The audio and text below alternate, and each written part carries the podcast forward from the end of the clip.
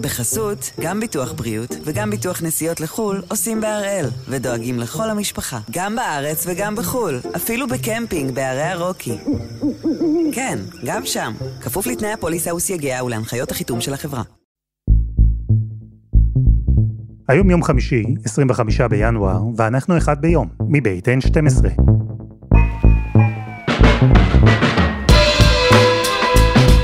אני אלעד שמחיוף ואנחנו כאן כדי להבין טוב יותר מה קורה סביבנו, סיפור אחד ביום, בכל יום.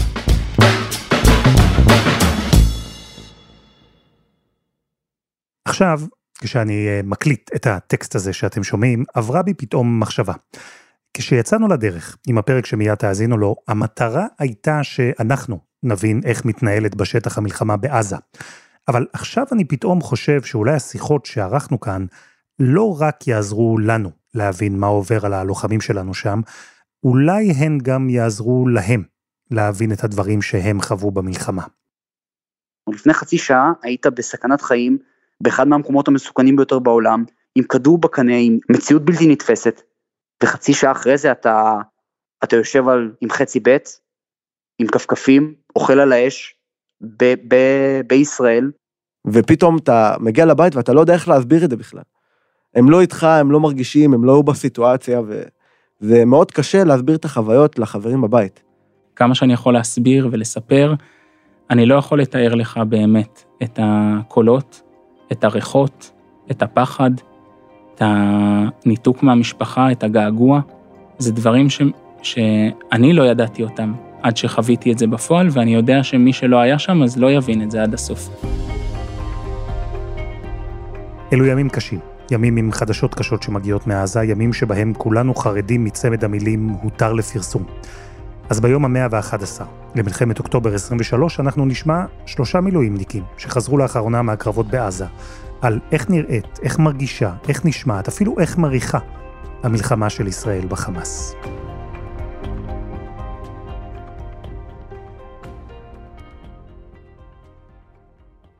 אני אפיק זקן, בן 25 מירושלים. אני משרת בחיל השריון, חטיבה 10 מילואים, גדוד 360 בפלוגה ב'. קוראים לי יאיר פארן, אני כמעט בן 30, נשוי למוריה, אב לשתי ילדות, יערה וטל, גרים בירושלים בשכונת קטמונים. אני רב ומחנך בבית ספר הימלפר בירושלים, מרכז שם את שכבת ט', מועמד ברשימת התעוררות בבחירות למועצות המקומיות הקרובות. ובמילואים אני משרת בגדוד היחסם של חטיבת גולני. שלום, שמי יאשה, אני בן 28, במקור מירושלים. אני נשוי ויש לי שני ילדים קטנים. לאחר שהשתחררתי ב-2017, קיבלתי הצעת עבודה מאוסטריה ומאז אני, אני חי כאן. עבדתי יותר מארבע שנים בשגרירות ישראל בווינה, ובשנה וחצי האחרונות אני עובד במשרד עורכי דין מקומי. בסדיר הייתי לוחם בדובדבן, ובמילואים אני משובץ בגדוד 699 בחטיבה 551.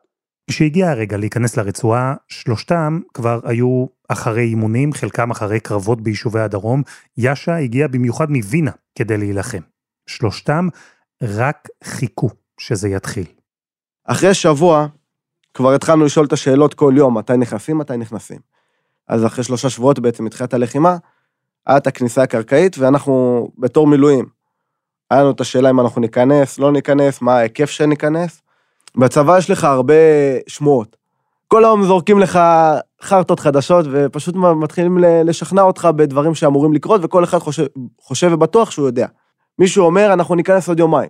לא, אנחנו ניכנס עוד שבועיים, עכשיו אני שמעתי פה, שמעתי שם, וכל בן אדם אומר מספר מסוים. הוא זורק את זה לפי שמועה שהוא שמע מחבר, ששמע מחבר, ששמע מחבר. אז אני אישית אה, העדפתי, ורוב החברים שלי הם כאלה, מעדיפים פשוט לא להקשיב לדברים האלה. אני אישית יודע שלהקשיב לדבר הזה זה ממוטט את הנפש של החייל, כי אי ודאות זה כל הזמן במלחמה, ובאז היה הרבה יותר אי ודאות. היינו בערב, איפה שישנו, איפה ששהינו, ובעצם אמרו הגיע הזמן, זה היה כמה ימים אחרי הכניסה של האוגדות הראשונות של צה"ל, אנחנו בעצם היינו באיזשהו לג שני, אה, זה היה יום רביעי בלילה, יחסית מאוחר בלילה, כבר חשבנו שזה לא יהיה באותו יום, אבל סביבות עשר בלילה אמרו לנו כן, עכשיו נוסעים. היה לי סיכום עם אשתי שאם, אה, כשאנחנו נכנסים לעזה, אז אני מתקשר בשביל להגיד לה שאנחנו נכנסים לעזה, לא משנה באיזה שעה זה. אז אה, כשהבנתי שזה באמת אמיתי וזה הולך להיות עכשיו, אז בסביבות 12 בלילה הרמתי אליה טלפון, אמרתי לה שאנחנו נכנסים ואני לא יודע בדיוק לכמה זמן ואני גם לא אהיה זמין בזמן הקרוב. וכמובן שאני אוהב אותה, שאני אוהב את הילדות, אשתי פסיכולוגית אז היא גם הדריכה אותי לפני זה לצלם סרטונים לילדות שלנו, כי הילדות שלנו קטנות, הן בנות שלוש וחצי ושנה וחצי. צילמתי להם סרטונים של כזה בוקר טוב ולילה טוב ושבת שלום, ואפילו סיפרתי סיפורים וצילמתי. שלום יערה וטל, כאן אבא, תכף תהיה שבת. אה, אולי אתם אצל סבא וסבתא או בבית, אני לא בטוח איפה אתם תהיו, אה, אבל רציתי להגיד שאני אוהב אתכם מאוד ומתגעגע. אני מקווה ש... אז שלחתי לה את כל הסרטונים שיהיה לה והיא הראתה לבנות תוך כדי.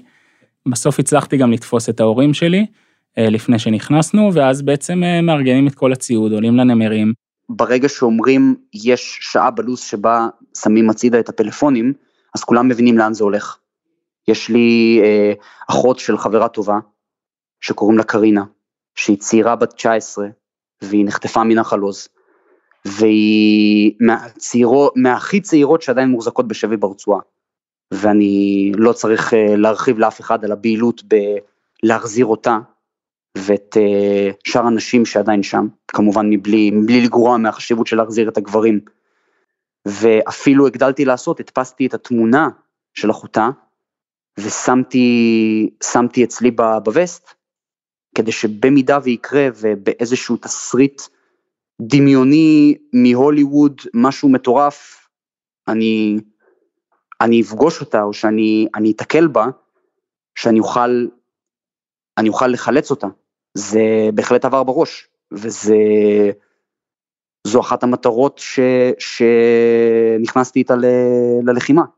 אנחנו נכנסים בעצם למקום אה, שהוא חרב, כמעט אין בית שעומד על תילו אה, מההתחלה עד הסוף.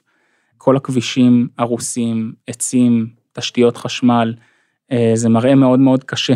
זה הכרחי בתוך המלחמה, זה מה שאנחנו צריכים לעשות, אבל זה כואב, זה כואב על ההרס, על החורבן שאנחנו נדרשים אה, לעשות שם.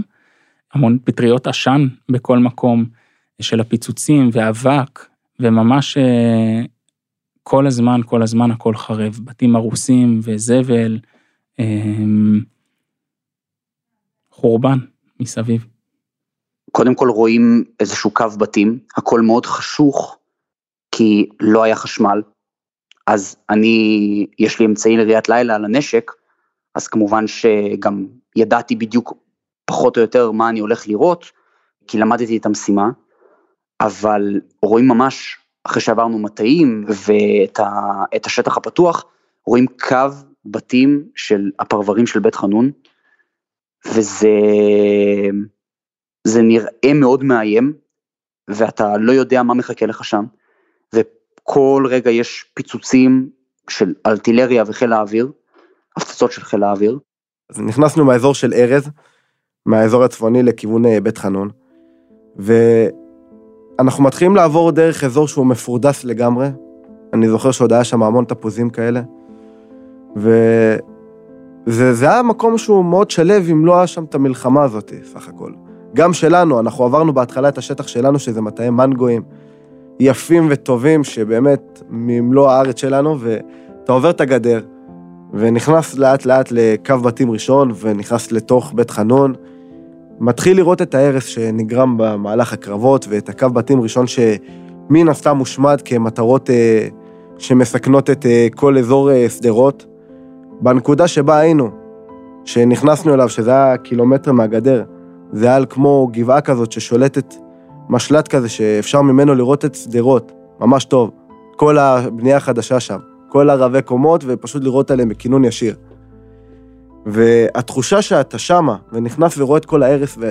ושאתה עומד שם, ודגלי ישראל בכל מקום, ואתה יודע שעכשיו אתה שומר על המדינה, וזה זה לא, זה לא ביטוי, זה, זה, זה אמת. אני פשוט זוכר שכל צעד שאני עושה, במיוחד בהתחלה, שעוד לומדים להכיר את אה, המציאות הזאת שנקראת לחימה בעזה, כל צעד שאני דורך, אני מעביר בראש עשר פעמים אם הוא לא הצעד האחרון שלי, ואם אולי אני אדרוך על משהו ופתאום תעוף לי הרגל, ואולי זה לא, לא המקום הכי נכון לדרוך בו, אבל מהר מאוד המחשבות האלה הן נעלמות, כי אם אתה תתחיל להתעמק בהם יותר מדי, אתה תשתגע, ואז אתה לא תעמוד במשימה, שזה הדבר החשוב ביותר. לא יודע למה, אבל אה, ספציפית אני לא פחדתי, בכלל.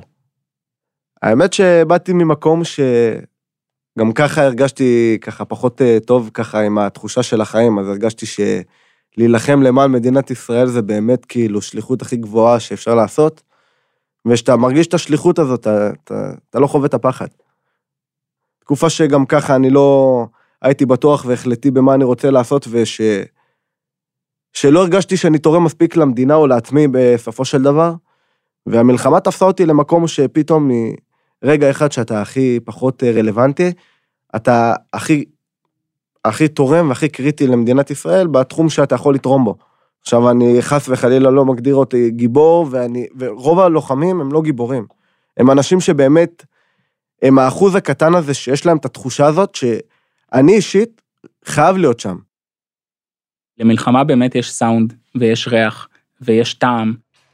כל הזמן, כל הזמן אה, רעש של מלחמה. רעש של מלחמה זה פיצוצים, זה גם הפצצות שלנו, זה גם קצת אה, אה, שיגורים שלהם שרואים מדי פעם, ירי מנשק קל.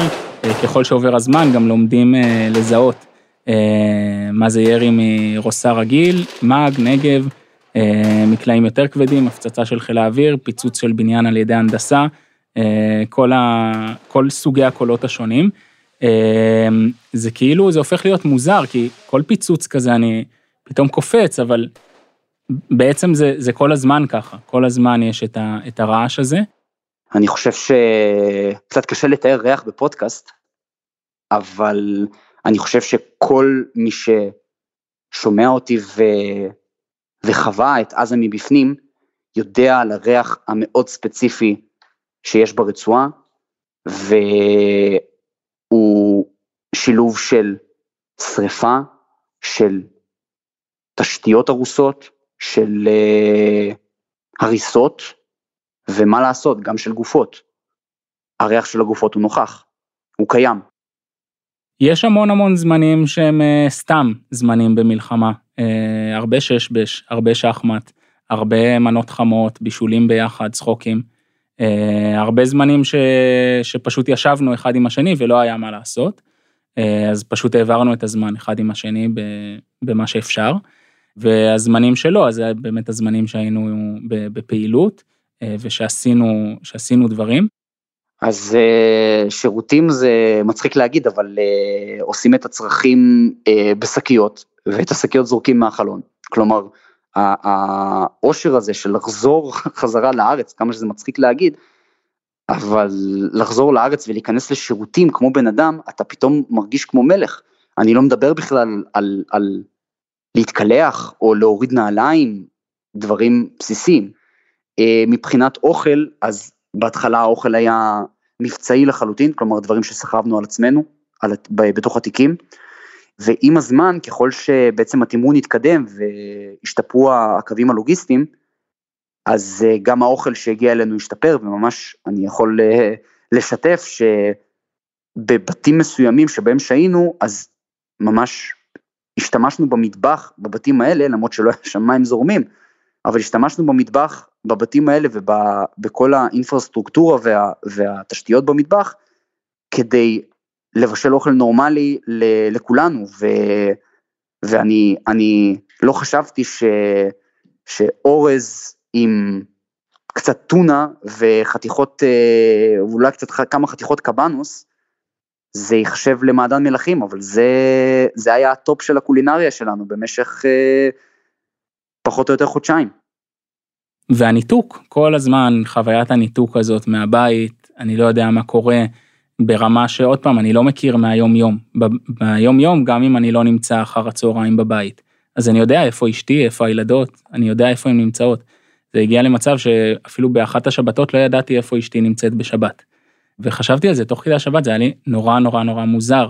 כאילו, אני בטוח שהיא בסדר ושדואגים לה ושהיא או בבית ועזרו לה, או שהיא אצל ההורים שלה, או מישהו, משהו, אבל אני לא יודע איפה הן נמצאות.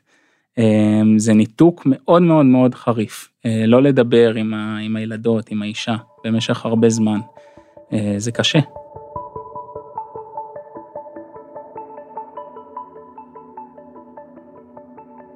אז אה, בדרך כלל נהוג שהטען קשר הוא מכין אוכל לכל החבר'ה. ספציפית, אני לא... לזה לא התחברתי, אז אני הייתי הוואי ובידור, גם אם זה לא בא להם טוב. מה שנקרא רדיו אפיק.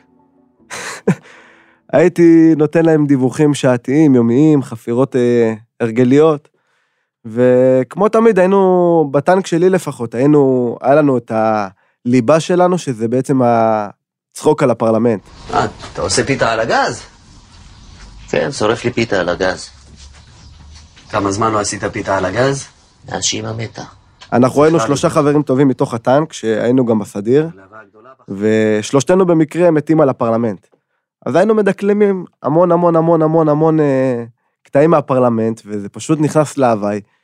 והבן אדם הרביעי, שהוא לא היה חלק מזה, כי הוא פשוט פחות הכיר הפרלמנט לפני המלחמה, שהוא היה הולך לבית, יש לו אישה וילדה. בן אדם היה משקיע 80% באישה וילדה, 20% רואה מערכונים של הפרלמנט ומגיע מוכן לה, להמשך של הקרבות. נגיד האבא, אבא, אבא, אתה לא תשרוף פה אף אחד. שיפוץ. אז אה, למה שלא גם נעשה מעלית? מה אנחנו נעשה עם מעלית? אנחנו גרים בקומה א', לאן נעלה? רק אתה תהנה מזה, אתה ואבא שלך. אתה רוצה שיהיה לך יותר קל לעלות את האופניים. אין לי אופניים. אבא, אבא, אתה לא תשרוף פה אף אחד. אתה בקושי הולך, אתה תשרוף? או נגיד אה, שז'ורג' אומר לנטע, לכי לאונר"א מצידי. כמה הוא חשוב לך. אז רציתי לטפל בו ולהחזיר אותו שלם, זה הכל. ג'ורג', שמע, אם אתה לא מחזיר אותו עכשיו, אני עכשיו הולכת ליגאל, עכשיו. מה, את מאיימת עליי? כן, אני מאיימת, אני הולכת עכשיו ליגאל. לכי אני ליגאל, הולכת! לכי לאונר"א מצידי! אני לא משקשק ממך! והיינו צוחקים על כל הרגעים האלה, ובעצם כל משפט בפרלמנט היה מגיע בסיטואציה מסוימת. ואם אתה מכיר הרבה משפטים, אז אתה יכול להכניס את זה ביותר משפטים של המלחמה. וזה לפעמים היה מגיע שבמהלך קרבות ובמהלך ירי, אתה פתאום שומע מערכונים של הפרלמנט אה, עולים בקשר, שזה תמיד מעלה צחוק וחיוך אצל כולנו. אנחנו כוח פינוי, כוח אה, רפואי, אה, ברמת החטיבה. אה, התפקיד שלנו בעצם לאורך כל הלחימה היה להיות בהאזנה כל הזמן ולהיות מודעים לאירועים שקורים בגדודים השונים. כל הזמן שמרנו האזנה לתדרים של כל הגדודים של החטיבה, ובכל פעם שהיה אירוע, ולצערנו היו, היו אירועים, גם של פצועים וגם של הרוגים, ובכל פעם שהיה אירוע כזה, אז אנחנו בעצם אה, מכניסים את עצמנו, נכנסים לתמונה. היו אירועים קטנים של אה, פצועים אה, קל יחסית, שלפעמים נתנו טיפול בשטח והם נשארו, לפעמים זה דרש פינוי, אבל יחסית פחות מורכב, והיו את האירועים המורכבים יותר. האירוע הגדול שהיה לנו זה באמת האירוע של חטיבת גולני בסג'אעיה, אה, בחנוכה, נר שישי של חנוכה. היום כולו עבר יחסית בנחת, אני זוכר אפילו בישלתי ארוחה אה, יפה כזאת לכל החבר'ה בנמר, אה, הכנתי שם פתיתים עם איזה רוטב, אה, והיה יום רגוע, כבר היה לקראת ערב וחשבנו שכבר לא יקרה כלום. רציתי לשחק ששבש עם הפרמדיק, סידרנו את הלוח, בדיוק כשסיימנו לסדר את כל הלוח, אז הגיע הדיווח בקשר על אירוע קשה, בהתחלה עוד לא היה, עוד לא היו, היה ברור הפרטים, אפילו המיקום לא היה ברור לנו לגמרי. כמובן, ישר כולם בעמדות ומתחילים אה, לצמצם, אה, לצמצם טווח אה, למקום של האירוע כפי שהוא היה משוער באותו רגע. הגענו לאירוע הזה, היה דיווח על מטען ו-RPG שנורה לכוח שלנו שהיה בבית, עם פצועים והרוגים בתוך הבית. החוליה שלנו בעצם פורקת מתוך הנמר בשלב הזה. אה, אני בתוך הכוח, התפקיד שלי זה להישאר דווקא בנמר ברגע הזה ולהעביר את הדיווחים בקשר ולארגן את הנמר לקראת ההגעה של הפצועים. אה, יוצאים אה, חמישה פצועים מתוך הבית. אלינו לנמר הגיעו שני פצועים, אחד עם פציעה בלסת, אחד שהיה נראה מת כשהוא נכנס אלינו לנמר. הוא יצא מהבית הולך, כשהוא יצא מהבית הוא קרס על האלונקה, וכשהוא הגיע אלינו לנמר זה היה נראה גופה. אני מאוד מאוד אה, חששתי, אני זוכר באופן אישי. זה, זה היה נורא עצוב, ופחדתי שהוא ימות לנו בנמר. אה, בסוף הפרמדיק שלנו טיפל בו אה, במהלך הנסיעה. באיזשהו שלב הוא צעק לנהג עצור, אה, אז הוא עצר ככה באמצע הדרך, אה, עוד לפני שהגענו, אה, בתוך עזה. פרמדיק עשה לפצוע את האינטובציה, המשכנו נסיעה מהירה מאוד אה, לכיוון המנחת.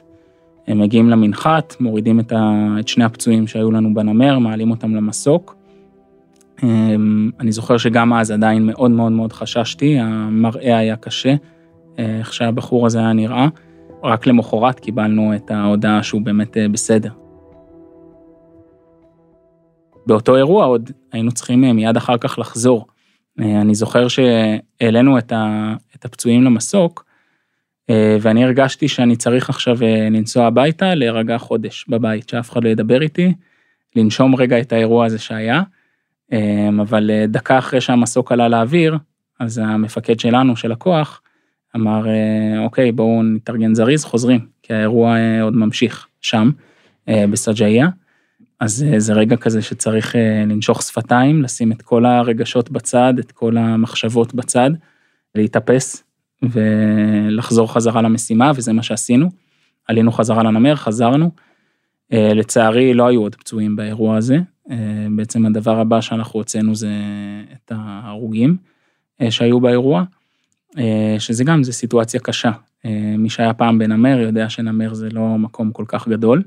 לנסוע עם עוד שלוש גופות בתוך הנמר, זו סיטואציה גם לא פשוטה, אבל גם אז, גם בזמן אמת, בסוף הידיעה שאנחנו, גם אם זה מישהו שאנחנו כבר לא יכולים להציל, אנחנו נותנים לו את הכבוד האחרון, אנחנו אה, מביאים את הגופה למשפחה, מאפשרים אה, קבועה בקבר ישראל ולוויה אה, מכובדת ומסודרת, זה גם לא מובן מאליו, וזה חלק מה, מהתפקיד שלנו, זה חלק ממה שאנחנו צריכים לעשות, אז גם את זה אנחנו נעשה על הצד הכי טוב שאפשר, וככה באמת עשינו.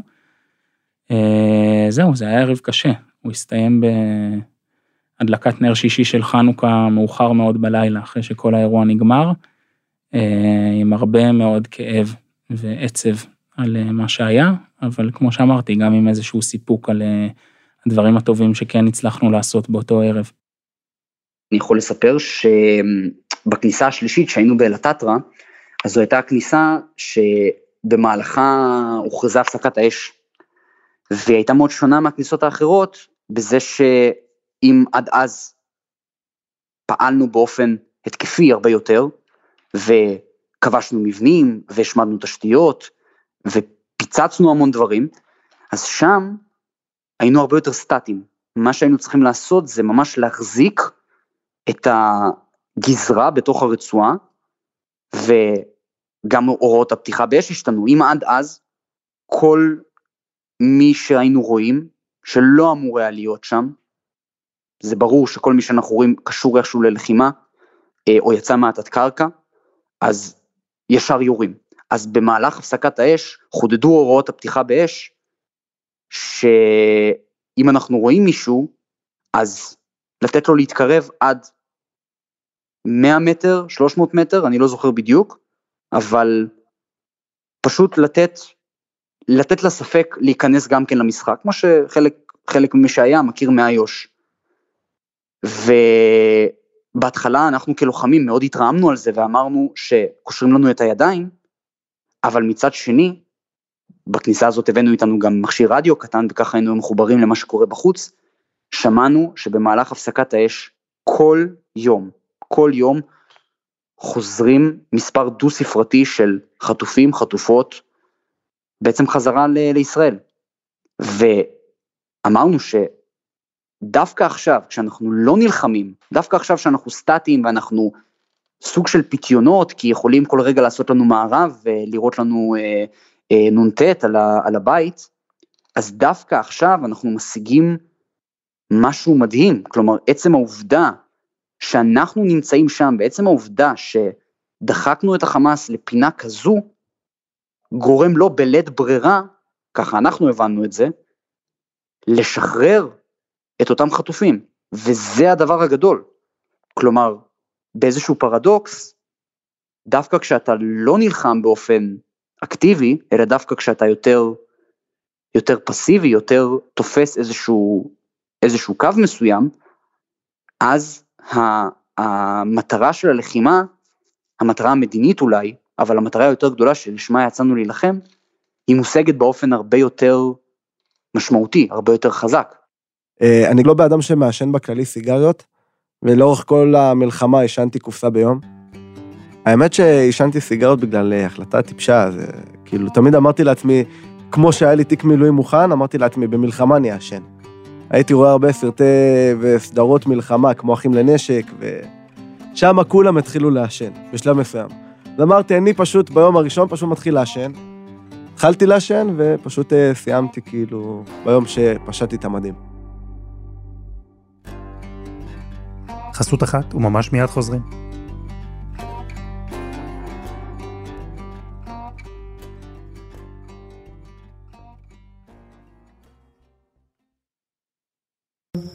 בחסות, גם ביטוח בריאות וגם ביטוח נסיעות לחו"ל עושים בהראל, ודואגים לכל המשפחה, גם בארץ וגם בחו"ל, אפילו בקמפינג בערי הרוקי.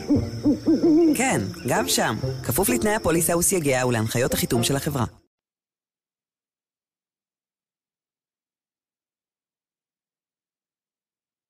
בשבועות האחרונים אפיק, יאיר ויאשה יצאו מעזה, חזרו משבועות ארוכים של לחימה, של מלחמה, וגם החזרה הביאה איתה קשיים והתמודדויות. זה היה לאורך זמן, אה, זה חלק מחוסר הוודאות. אה, היה כמה פעמים שאמרו עוד יום, עוד יומיים, עוד שבוע. זה לא היה ברגע, זה, זה הגיע אלינו כמו שזה הגיע, הכניסה הקרקעית. וזה כל פעם נדחה, אה, וזה גם עוד פעם מוסיף את הקושי בבית וחוסר הוודאות. הודיעו לנו שבועיים לפני, התחילו רכשים ככה באוויר של האוגדה שלנו הולכת לצאת בקרוב והולכים להחליף אותנו. לאט לאט אנחנו מתחילים לקבל מקורות יותר אה, אמינים ויותר אה, יותר שמממשים את הכיוון שאנחנו מתקפלים. בסוף אמרו שנגמר, חטיבת גולני בעצם סיימה את המשימה שלה ברצועת עזה. משם התקפלות ולכיוון ישראל. תחושות מעורבות. זה תחושות מעורבות. זה תחושות מאוד מעורבות. מצד אחד, כמו כל, אה, כל מציאות קשה שאתה נמצא, אתה רוצה, אתה רוצה שהיא תסתיים, ואתה רוצה לחזור למקום בטוח. אה, ואני מאוד, אני אישית, אדם שמאוד קשור לבית, אז מאוד התגעגעתי לאשתי ולילדים. אבל מצד שני, גם בזה, אני חושב שהמון לוחמים הזדהו איתי, זה הרצון להשלים את המשימה. זה משהו שמהדהד, לא רק לי, אלא גם ל... להמון לוחמים אחרים. החמאס לא התמוטט לגמרי, פגענו בו קשות, אה, הרגנו הרבה מחבלים, הרגנו בכירים, השמדנו פירי מנהרות, השמדנו משגרים, השמדנו מלאי של רקטות, עשינו המון, אה, הבאנו מידע על חטופים, אבל החמאס לא התמוטט, ויש עדיין 136 אנשים ברצועת עזה. ולצאת החוצה, כביכול, להפנות לזה את הגב, להגיד סיימתי, כשזה המצב, זה קשה. אנחנו עדיין במלחמה, החמאס עדיין ברצועה, עדיין יש לך 136 חטופים, ובסופו של דבר אתה לא הגעת לשום אחד מהיעדים של המלחמה, ואומרים לך, תחזיר את הטנקים ותחזור לחיים ה... החיים שלך. תחושות מאוד קשות. זה, זה כמו סוס מנצח לא מחליפים. הגדוד שלנו והפלוגה שלנו עשתה את המשימות. כל משימה שקיבלנו, עמדנו בה. ובתור אה, בן אדם פרטי, לי זה היה מכה מאוד קשה.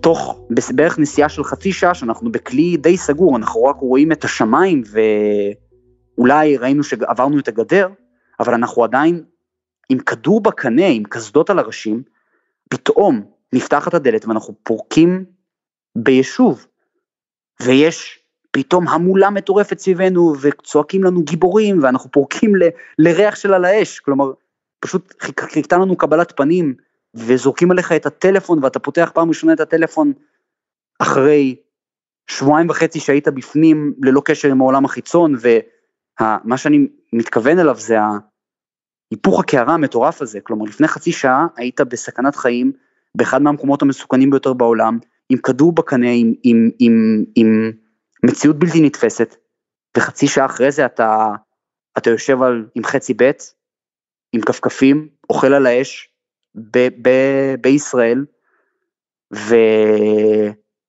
של ממשיך את החיים שלך כרגיל. עכשיו, בזמן שחזרתי, ניסיתי טיפה.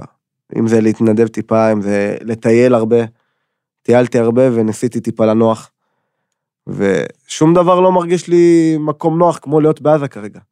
אומנם מסוכן שם, אבל כשאני שומע כל בוקר על עוד הותר לפרסום, וזה אוכל אותי מבפנים, כי בסופו של דבר, אני יודע שלא יכלתי לעשות כלום בשביל להציל את האנשים האלה, זה, זה, זה ידוע. כל אחד מהחיילים שלא, ב, שלא בעזה יודע את זה. אבל אתה כן יודע שאתה לא שם עכשיו, אתה לא עושה כלום עכשיו בשביל לעזור למאמץ המלחמתי. וזה כואב, וזה לא פשוט. מלחמה זה דבר מאוד קשה. הצרכים הפיזיים הכי הכי בסיסיים של האדם אה, לא מסופקים בזמן המלחמה. אה, אני מדבר על צרכים של שינה, של אוכל, של שירותים, אה, של רוגע, של פינה שקטה לעצמי. זה מאוד מאוד מאוד קשה. היום יום הזה הוא מאוד קשה, והוא דורש הרבה התמודדות. אני חושב שבשביל האנשים שבחוץ, חוויית הניתוק הזאת היא משהו שגם צריך להיות מודעים אליו, גם צריך להיות רגישים אליו, אני חושב גם אה, לקראת החזרה שלי לשגרה, לעבודה, לחיים שלי.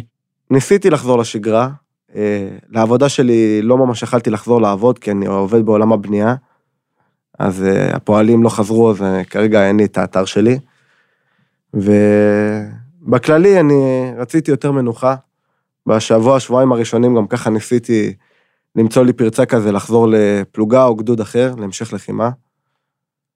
ושזה לא התקבל, פשוט הגעתי למסקנה שצריך טיפה לנוח, אה, לתת לגוף אה, להבריא, למה כי בסופו של דבר שריון זה שריקה מאוד גדולה של הגוף, ולהתכונן אה, לפעם הבאה שיקראו לנו, שזה יכול להיות כל רגע בעזרת השם. יש משהו מאוד מטלטל בשבילי ב... בלראות אנשים ש... שלא התגייסו לצורך העניין, וזה בסדר, לא כולם צריכים להתגייס, יש, יש אנשים שאחרי גיל גיוס או שלא רלוונטי או לא משנה מה, אבל אנשים שבגדול החיים שלהם המשיכו, וזה מטלטל, ממש, כי החיים שלי נעצרו ב-7 באוקטובר. החיים של אשתי כמעט נעצרו. אה, הילדות שלי לא קיבלו את המענה שהן אה, אה, צריכות לקבל. הבית מוחזק, ועוד פעם, תודה רבה באמת לאשתי, שבגבורה גדולה עשתה את זה לאורך כל התקופה הזאת, אבל בסוף זה לא, ש... זה לא כל מה שהן צריכות לקבל. הם לא ראו את אבא שלהם במשך הרבה זמן, וזה לא טוב. חוויית הניתוק הזאת היא חוויה קשה, אה, והחזרה ממנה היא גם קשה.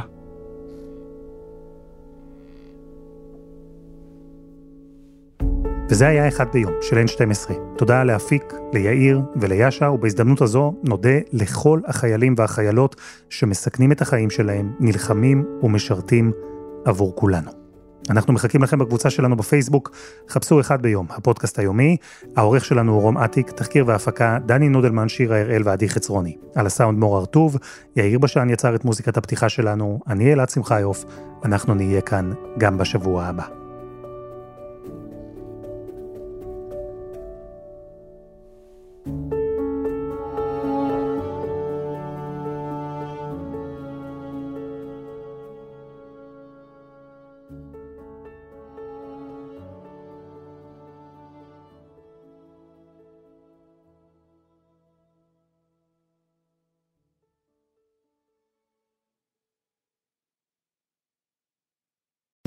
בחסות, גם ביטוח בריאות וגם ביטוח נסיעות לחו"ל עושים בהראל, ודואגים לכל המשפחה, גם בארץ וגם בחו"ל, אפילו בקמפינג בערי הרוקי.